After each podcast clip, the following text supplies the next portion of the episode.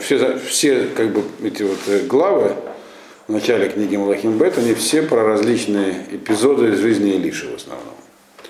И про всякие чудеса, которые он делал, и как я уже вам неоднократно объяснял, в этом одна из задач книги Млахим — объяснить нам, как работали пророки в те времена. Что такое было время, когда были пророки.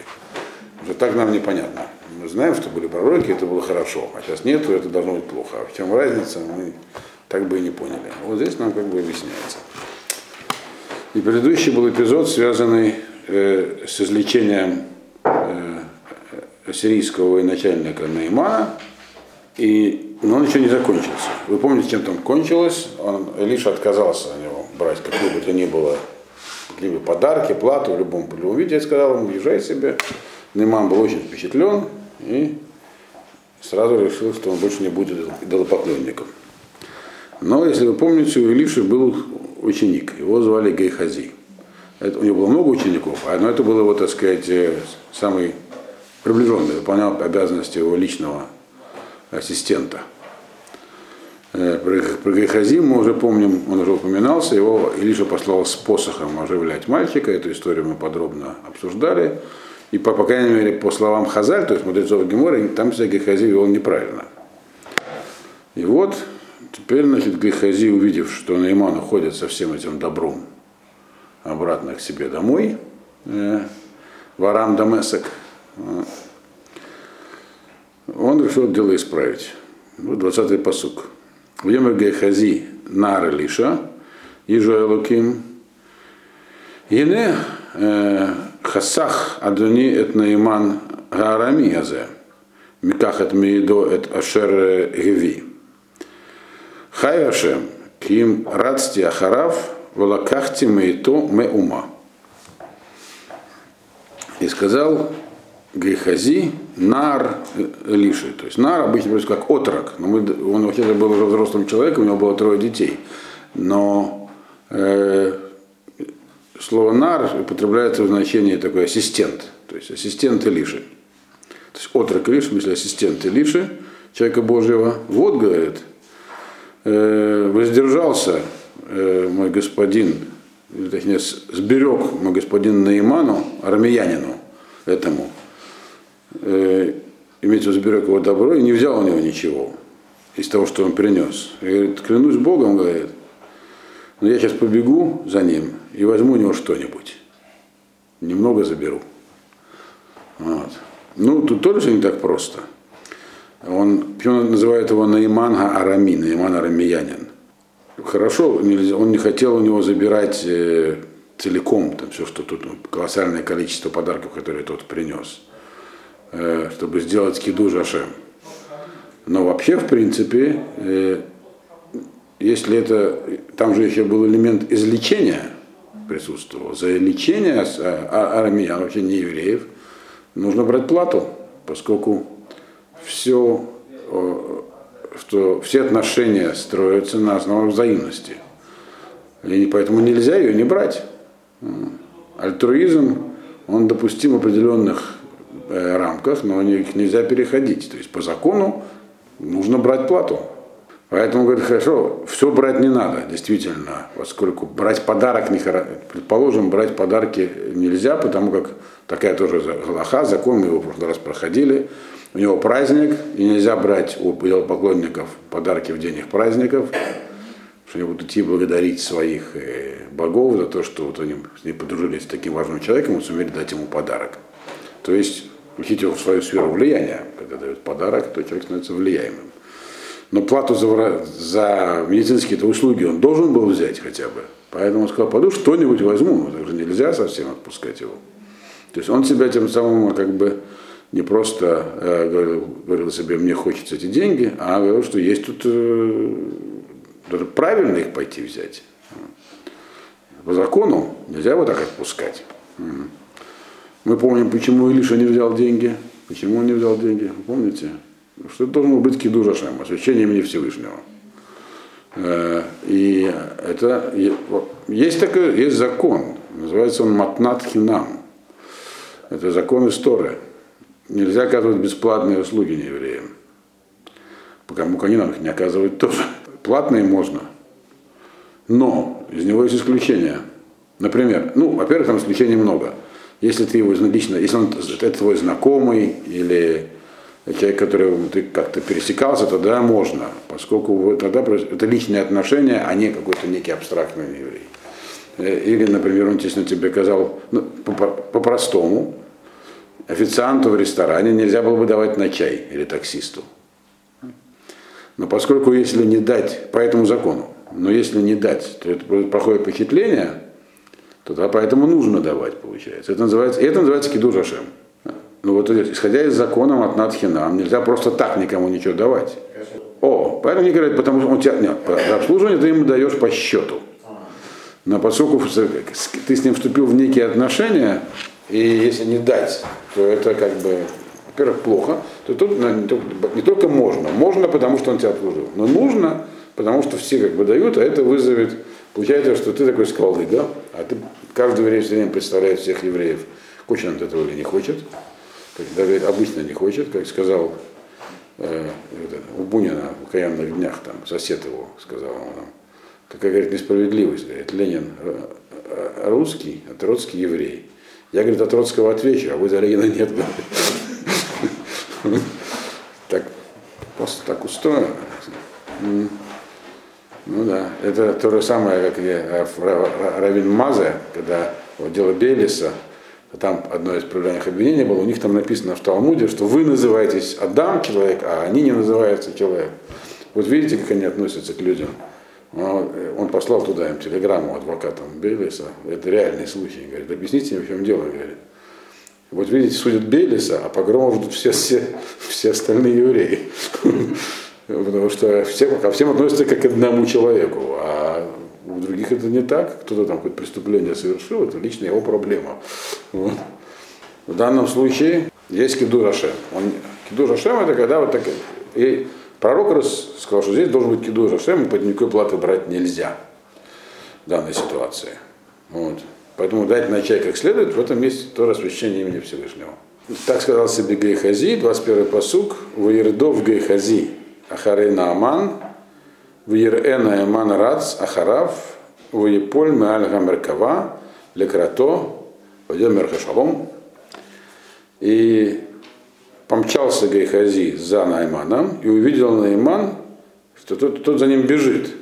И написано буквально соскочил, дословно свалился со своей колесницы. То есть имеется в виду поспешно спрыгнул. То есть он обрадовался. О, послали кого-то. То есть он очень тоже хотел дать что-то. Видит, кто-то бежит, он говорит, о, замечательно, наконец-то я смог какую-то услугу оказать в ответ. И воем Рашалом, все в порядке, он спросил. Вот. Ему на это ответил э, э, Гехази, воемер Шалом Адони, Шалом Адони, Шлахани Лемор, Ене Ата Зе Бау Элай Шнейна Арим Гарефраим, Мибневен Вим, Этнана Лаем Кикар Кесев, Ушты Хелифот Бгадим. Он ему сказал, в порядке. Мой господин послал меня сказать так. Вот пришли два, вот именно только сейчас пришли, то есть после твоего отхода, отъезда уже, пришли ко мне два молодых человека с гор Эфраима, из учеников пророка. То есть ко мне пришли учиться еще два ученика. А дальше мы увидим, какие фокусы Гехази выкидывал с учениками. Пришли два ученика, то есть издалека, с гор Эфраима, и говорит, дай, пожалуйста, им, не, не, не мне, не, не Элиша, а им, для них. Им надо как-то им помочь начать, начать учебу, у них ничего нет. Значит, ну, меру серебра, кикар кесов, это большое, значительное количество серебра. И две, два костюма, то есть халифот в гадим, два одеяния. Скромно он попросил, он действительно там домам принес намного-намного больше всего, но он говорит, хоть плата, это примерно плата за излечение вот в таком размере. Вот возьму хоть это с них. Он, понятное дело, выдумывал. Никаких на Рим там, учеников не было, никто его, главное, не посылал. Вот. И Нааман, конечно, тоже был не только лыком шит. Он это мог заподозрить, поэтому он принял меры. Но он очень хотел что-то такое дать тоже, с другой стороны. И поэтому он сказал следующую вещь, двадцать третий пасук. Вайомер Наиман, Оиль ках кикараем, давай возьми два кикара, пожалуйста, возьми два кикара. Вот. Тот хотел один кикар, то есть одну меру, он говорит, возьми два. Вейфродбо, и настаивал на этом. Вейцар кикара, и завязал ему сам, Нейман лично завязал ему этот самый, ну, упаковку, упаковал ему два кикара серебра э, в двух таких узлах, и, и два костюма этих, и дал двум своим э, слугам, э, и они поехали перед ним, перед э, Гехази. То есть он как бы с одной стороны хотел дать больше, но не хотел, но он подозревал, что что-то может не так, поэтому отправил сопровождающих. Посмотреть, что лично, что действительно это пойдет кому надо. Вот что такое военный человек. Но по, по мнению Хазар, мудрецов, он его заставил еще поклясться. Вот этого Эхель, давай, говорит, словом, он заставил его поклясться, что это именно для этого он берет. Но так или иначе, Наиман дал больше, чем просил Гехази, и отправил сопровождением. Но Гехази тоже был непрост. Э, то есть он идет, перед ним едут два всадника с грузом тяжелым, который, значит, для учеников мнимых. Куда они приехали? В его Элиофель, в Иках Миедам, в Ивкот Бабайт, в Ишалах Элианашим, в Илеху. Они пришли к башне, это крепостная башня. То есть, получается, это мы видим, что в этот момент Лиш-таки находился в Шомроне, где была крепость, в столице. Они пришли к башне, это официальное такое место. И там он как бы вложил эти деньги. То есть он как бы туда зашел внутрь и сказал, я здесь это оставляю на хранение. Вот. Типа поста при въезде в город в башню. То есть они увидели, да, он кому-то это передал. На самом деле он им просто спрятал там для себя. И он их отослал, теперь можете ехать. И они уехали обратно. То есть в город не вошли. Таким образом у него оказалась в руках приличная сумма денег. Два кикара, это большая очень сумма. Ну и еще какая одежда, которая тоже была дорогой. Ну, он тут же пошел обратно. Так, двадцать пятый пасук. Вагуба Ямод Эль Адонав. Он пришел и встал перед своим господином. То есть он, как Гемара объясняет, что он просился выйти по каким-то своим делам, быстренько это сделал и вернулся обратно к месту службы. Встал перед своим господином. Вайомер Лав Элиша. И сказал ему Элиша, Айн Гехази, откуда ты? Ведь пришел Гехази. Вайомер ло галаха вдыха анавана. Не ходил твой слуга ни туда, ни сюда. То есть я вот здесь был. Вышел просто проветриться на улицу. Дальше мы увидим, что Гехази, на самом деле, хотя и долго служил Элише, но плохо его знал. Это будет в следующем эпизоде видно. Что иначе бы он не стал такие вещи говорить Элише. То есть он соврал попросту. Вайомер ему ответил ему Элиша, то есть двадцать шестой пасук. Вайомер Алав ло либи Аллах кашер гафах иш миаль меркавто лекратеха аэт лакахат аэт лакахат это кесев лакахат бгадим везаитим векрамим вецону бакар вавадим ушфахот. И сказал ему Вайомер, то есть сказал ему Элиша Гехази, сказал ему: не сердце, ты думаешь, что сердце мое не пошло, там, с тобой, когда ты, когда вот этот человек, так сказать, спрыгнул готовностью со своей колесницы на тебе навстречу. То есть он описывал ему всю сцену, как будто он там был. Время ли сейчас брать серебро, брать одежду, брать э, оливковые деревья, виноградники, скот мелкий и крупный, э, рабынь, рабов и рабынь? Имеется в виду, понятно, зачем ты взял деньги. Хочешь теперь купить себе имущество, движимое и недвижимое. Время ли сейчас это делать? Вот это такое, то есть, что ты совершил? Что значит время ли сейчас это делать? Можно брать подарки даже, если есть э, крайняя нужда или необходимость. В этом случае ничего такого не было. То есть тройную поступку, другими словами, нет оправдания. Взял это для себя, просто чтобы обогатиться. Ну и что, какое наказание? двадцать седьмой пасук. Цара от Наиман титбакбах. Это вот цара, то есть ну, проказа, скажем так, Наимана прилипла, прилип, прилипнет к тебе и потом что-то ему. И дальше написано Леолам навсегда. Ваеце Милфанав Мецура Кашелек. И вышел от него он весь покрытый этой самой проказой, как э, снегом. Но тут есть ряд, ряд вещей, которые требуют объяснения. Это вот как бы конец этой истории. Дальше начинается другая история, связанная с этим напрямую. Что, во-первых, понятно, что Элиша Гентором это видел. Как он это видел, будет изложено в следующей главе. Что он на самом деле он мог видеть и что не мог. Вот. И почему он это видел. То есть он каким-то образом, но он знал, что произошло. Он поступил очень резко с Элишей, с Гехази. Он его тут же проклял и отправил. То, что написано проказа, то есть это вот будет на тебя и на твоем потомстве леолам, э, объясняют мудрецы в Геморе тоже, что имеется в виду то потомство, которое есть у тебя сейчас. То, что вообще есть проклятие на потомство, это только в том случае, если оно идет по тому же пути, что и предок. Если они меняют свой путь, то проклятие не, на них не действует. Это как бы висящая вещь такая, как бы дамоклов меч. Если вести себя аккуратно, он не упадет. А, а его потомство, которое у него было в тот момент, их было, у него было три сына, и дальше через главу будет история при четырех прокаженных, которые пришли в, рай, в лагерь арамеян, как раз объясняют мудрецы, что это был Гехази и три его сына. И дальше мы видим, что, что Элиша ходил в Дамаск, чтобы призвать Гехази, чтобы он сделал шуву еще впоследствии. Прежде чем мы двинемся дальше, имеет смысл, эта история, она подробно изложена в Геморе. В трактате Санхедрин она изложена с некоторыми деталями, которые полезно знать, поэтому мы ее пройдем. Дело в том, что в одиннадцатой главе трактата Санхедрин написано, там написано перечисленные четыре человека, там перечислены категории, категории и отдельные лица, у которых нет доли будущего. Гехази один из них.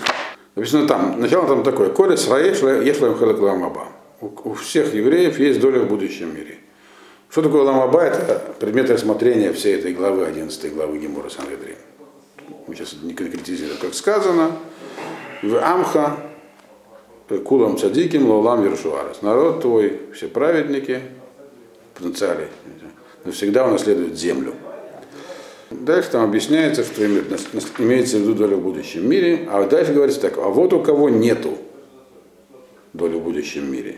Ну и там вначале идут категории. Те, которые отрицают воскрешение из мертвых, еще ряд вещей, еще э, таких общих категорий.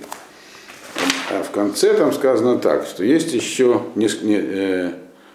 три царя и четыре не царя, то есть ну, видно, известных в истории, но обычных человек, у которых нет доли в будущем мире. Ну, царей мы пока пропустим. А кто эти были четыре человека? Это Билам, Доэг, Ахитофель и Гехази. Вот. Гехази, то, что он сделал, конечно, было очень плохо, но как, каким образом он вот из тех категорий, которые перечислены, он вроде как бы не заработал себе отсутствие будущего мира. То есть из-за того, что он обманывал и хотел получить имущество, этого недостаточно, чтобы жить его даже на, на, на, на, надежда будущий мир. Другое дело, там, например, царь Менаше, который э, южное царство, которое было праведным всегда, умудрился перевести в идолопоклонство за время своего царства длинного. Из-за него был разрушен храм. Но Гехази, он, в принципе, вроде бы ничего такого плохого не, для других не сделал. Сам лично он поступил корыстно, непорядочно, недостойно, но это еще не, не объясняет такую... Таких людей много, когда ни у кого не будет доли в будущем мире вообще, почти. Шува его... Такая, такую вещь можно сделать шуву, то есть у него нет необратимых последствий. Поэтому Гемора объясняет, она говорит, что не может быть, чтобы за это... Приводит она такую нам историю. Начинается она с того, что она говорит, ну, потом это прочтем. Она говорит так, Май Ават, что сделал Гехази? И приводятся три мнения. И кедеомри, эвен шуэвит тала, лихатат Иеровоам. Он подвесил магнит специально, то есть сделал некое хитрое устройство для быков Иеровоама. Вы помните, Иеровоам бен Неват поставил двух быков, для того, чтобы народ не ходил в Иерусалимский храм, но их этих быков как божества не воспринимал всерьез ни он сам, ни народ. Только там во времена Ахава к ним более серьезно относились, но в целом все понимали, что это некая такая символика, государство требует, чтобы только в храм не ходили. А что он сделал? Он покрыл их железом, написано, они были золотые, он там в них делал железные вставки какие-то специальные, и подвесил магниты, то есть он сделал там, построил специальные стены так, чтобы они висели в воздухе. устроил такой фокус, и мы дальше мы увидим, что это не просто так он сделал. Нечто связанное с похожим эффектом, но по другим, вот совершенно по-другому сделает дальше Элиша, но для другой цели, прямо в следующей главе. То есть он как бы сделал, как бы показал, показывал людям висящих в воздухе быков, тем самым, то есть он делал фокус, типа в стиле Давида Копперфильда. Но и как многие сегодня считают, что фокусники э, это на самом деле обращение к каким-то там силам нечистоты, там, колдовство, люди просто не понимают, что такое фокусы. Вот. А есть сейчас э, очень интересные всякие там э, клипы показывают. Все фокусы давно уже расшифрованы, и даже показали, как они все делаются. И чем более э, впечатляющий фокус, тем грубее там обман всегда. Вот. Так вот, он сделал такую штуку. И тем самым он был махте дарабим. То есть многие люди стали в это верить всерьез. То есть тогда он, получается, вещи сделал необратим. Вот за это тот, кто, кто лишает доли в будущем мире, который не просто грешит, но вводит в грех других. Это одна версия. Дальше. И Гедеомр есть другое мнение. Шем хакак бепия, бепия э, вайта махрезет вэмерет. Анохи Шем лакеха ваилха ахарим алаким ахарим альпанай. Он написал имя Всевышнего, о котором он научился на этом, естественно, у Элиши, вложил его в рот одному из быков, и тот стал издавать звуки. Какие он издавал звуки? Он говорил первую заповедь, полученную на горе Синай, но только в отношении как бы себя. Я, говорит, твой Бог, нет, не будь от других богов, только перед моим лицом. Это опять же тоже махте дарабим. А третья версия, Икедомри Рабанандаха Микамой. Третья версия, он учеников отталкивал от Элиши. Это основывается на том, что буквально сразу же после этого, в следующем пасуке написано, э, что когда у Гехази не стало, вдруг стало тесно в доме учения. То есть приходили ученики, Элиша учиться, он неспроста сказал, пришло два ученика, они все время приходили. Так он, что он делал? Он их на них орал и отправлял их обратно. Он отвечал, заведовал прием. Он был как бы Элиша не занимался повседневными делами. Им занимался Гехази, как его ассистент. Вот он, он, он отсылал учеников. И это называется махте дарабим. Из-за него было меньше учеников, было меньше Торы в Израиле. Вот есть таких, таких три версии. Э, за то, что, за что он был э, наказан лишением доли в будущем мире. Э, и дальше Гемара говорит. Танарабонан лаландге смоль духа воемин мекаревит. Сюда нужна правая рука, левая рука отталкивать, а правая приближать. Это э, здесь написано для, для учителей или для родителей.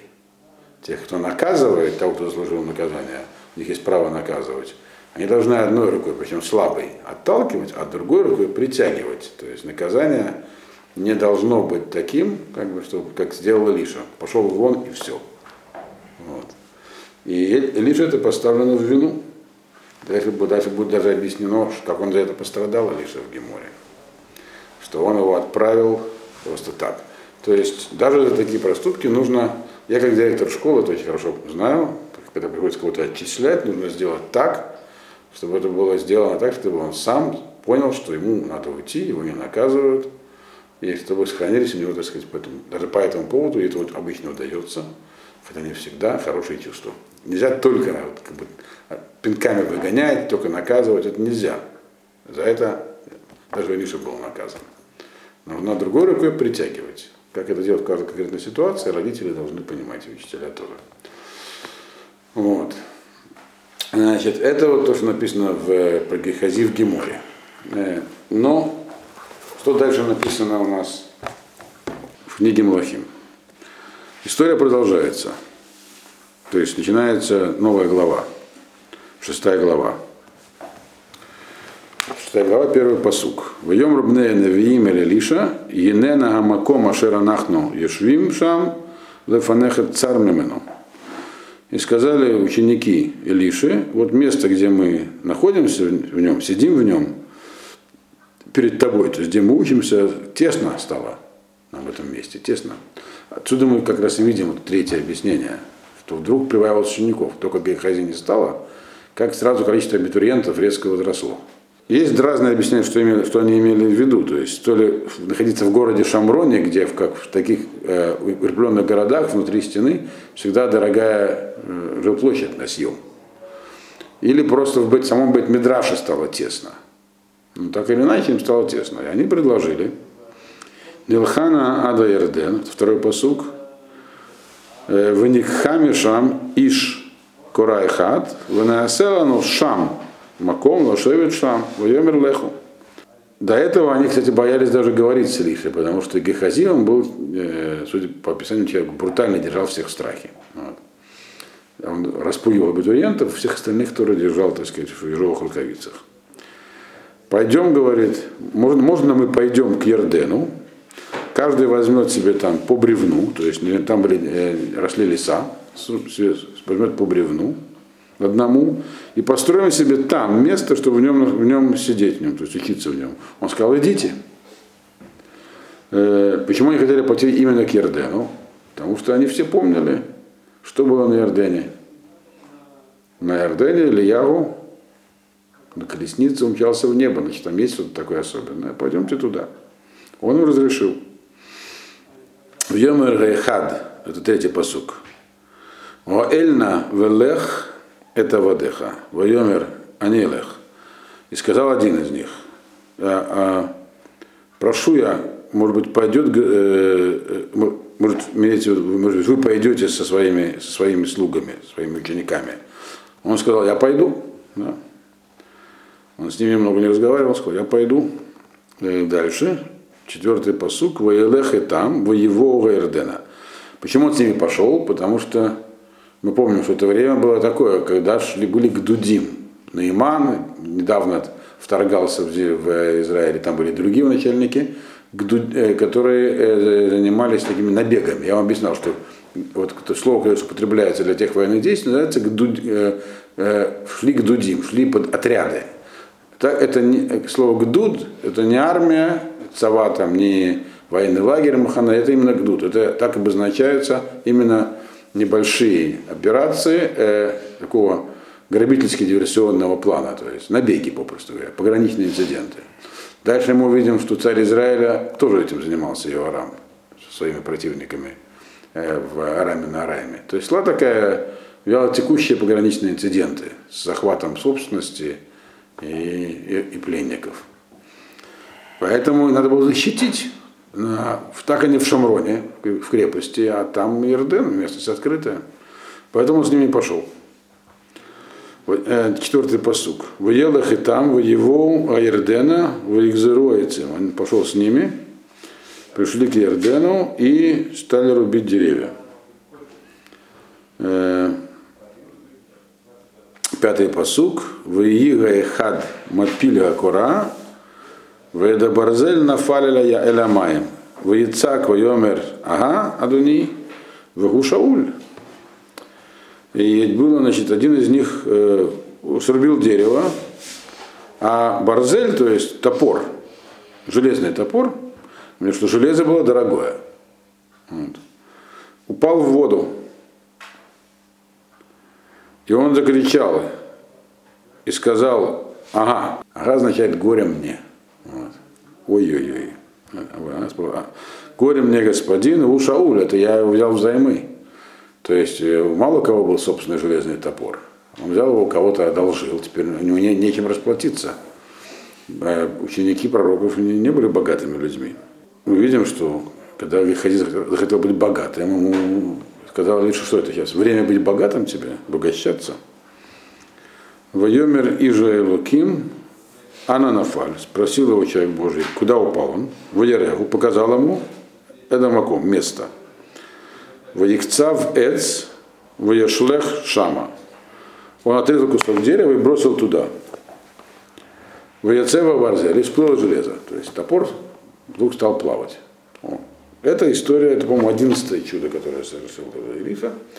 И опять же, оно, мы из него видим, что и как он, и для кого он делал. Опять это было сделано для учеников, то есть не для просто каких-то, для массы людей, которые не в состоянии его правильно оценить и понять, могут его преувеличить, вот, а могут начать смеяться, что, что угодно. Это было сделано для тех, кто состоянии воспринимать чудеса, и только в случае необходимости. Почему необходимости? Потому что вообще, в принципе, материальная потеря топора вроде бы не такая серьезная вещь. Но для, для того человека она была серьезной. Он ее взял взаймы и должен расплатиться, а ему нечем. Поэтому решил его вынести. Опять же, как делается чудо? Не просто какое-то, как просил Наиман, махнуть рукой. Есть правила определенные, которым может оказаться пророк. То есть он взял две вещи, и они поменялись свойствами. Дерево, грубо говоря, утонуло, а железо получило его свойства и сплыло ненадолго. Вемер Гаремлах, это на седьмой посук, Ваишлах Едо, Вайкахэу. И он сказал ему, подними себе, тот потянул руку и забрал его. То есть нам здесь объясняется, опять же, как и для кого пророки могли делать не сверхъестественные вещи. Дальше начинается история про войну. Умела харам, а я нилхам бе Исраэль, воеваец эль вода в лемор, эль маком плони, альмони таханоте. И царь Арама, он воевал с Израилем. Не говорится, что он здесь начал новую войну, он воевал с Израилем. Воевал именно так, набегами. И посоветовался со своими слугами, говоря им, вот в таком-то месте мы устроим засаду. В таком-то определенном месте мы устроим засаду, таханоте. Устроим такой махане, то есть засаду устроим. Там разобьем секретный лагерь. Да? То есть на таком, дальше будет видно, что это в ущелье, где он такой склон. И девятый пасук говорит, «Воишлах иже элоким эль мелех Исраэль лемор, ешамер маавор гамаком азе, кишам арам нахитим». И послал человек Божий, то есть Элиша, к царю Израиля, посланника, имеется в виду, говоря ему, не, не ходи через такое-то место, там находятся в засаде армяне. Что мы отсюда уже видим теперь? Откуда знал Элиша, что там армяне, что у него была разведка, контрразведка? Получается, что он просто знал, что, что происходит. И это необычно. Пророку посылается пророчество. А Элиша, видимо, у него была такая вещь, которая называется Рога-Кодыш. То есть у него, это было все время с ним. Дальше это будет еще более видно. Он постоянно находился в другом состоянии, чем все остальные люди, и видел все, что происходит вокруг. Рога-Кодыш, таким, так сказать, таким святым духом. То есть сверхъестественным восприятием. Дальше это будет прямо написано буквально. Как, как он воспринимал, то есть у него была ступень. Он же помните, что он получил? Двойную долю, свою и Ильяву. То есть он находился совершенно на другом уровне, чем все остальные люди. Пусть при этом обычным человеком, как бы, по происхождению.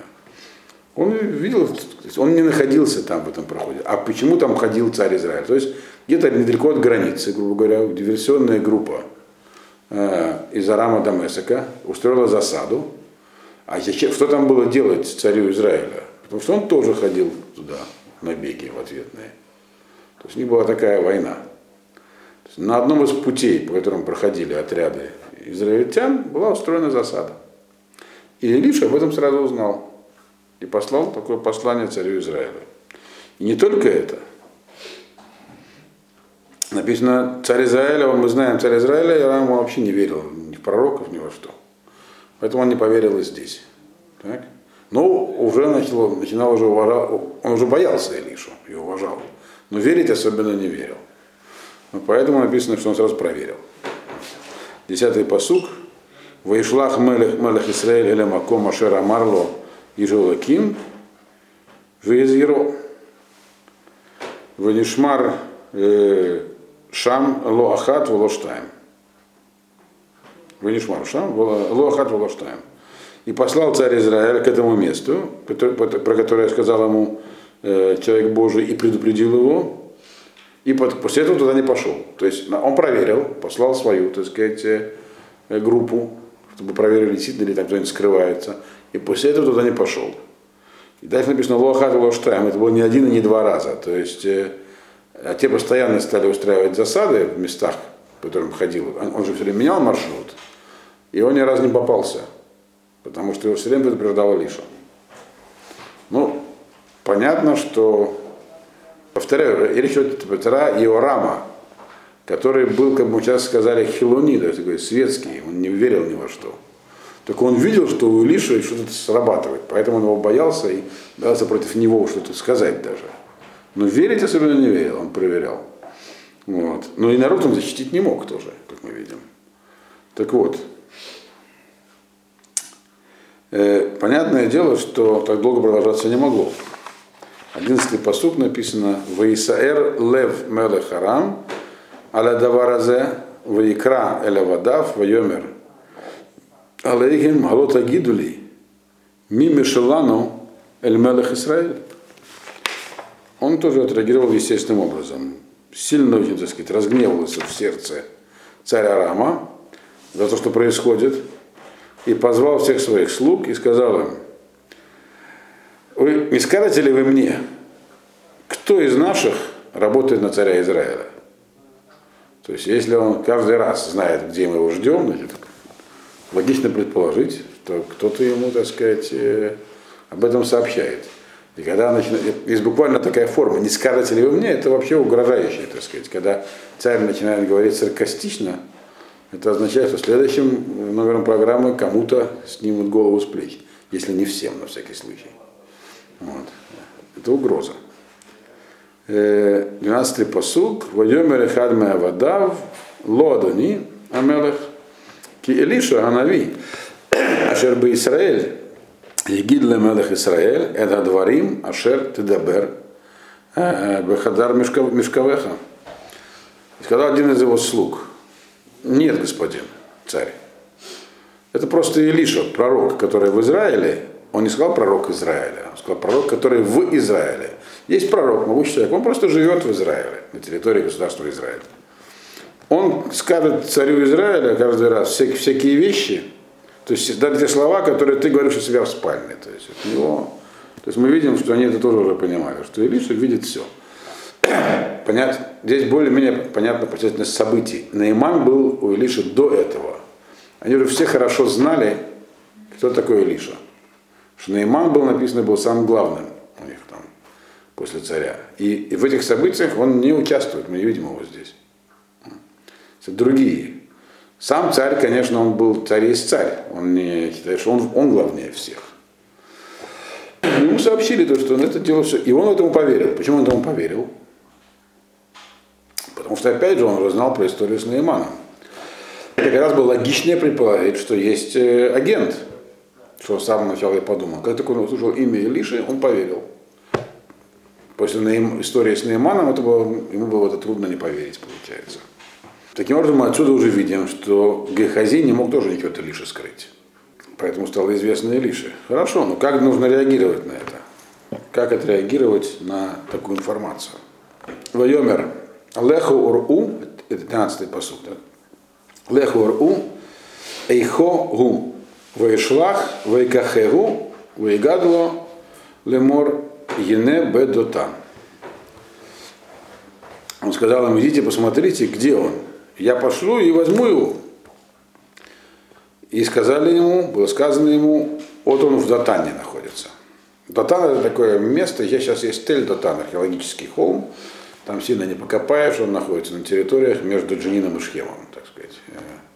Сохранилось. Такое место было, это не так далеко от Шомрона. Он не собирался его арестовывать, как мы здесь увидим. Он хотел его взять. Взять, то есть пригласить, заплатить ему и просто переманить к себе, чтобы он перестал работать на царя Израиля, а работал бы на него лучше пока. Поэтому он сказал: иди, узнайте, где он, и возьмите его, возьмите, в смысле, пригласите. Вот. И сказано, что там тавсу или как-то так арестуете, то есть по смыслу, потому что это тоже будет видно. Но взять его не сумели, а что произошло, мы узнаем в следующий раз.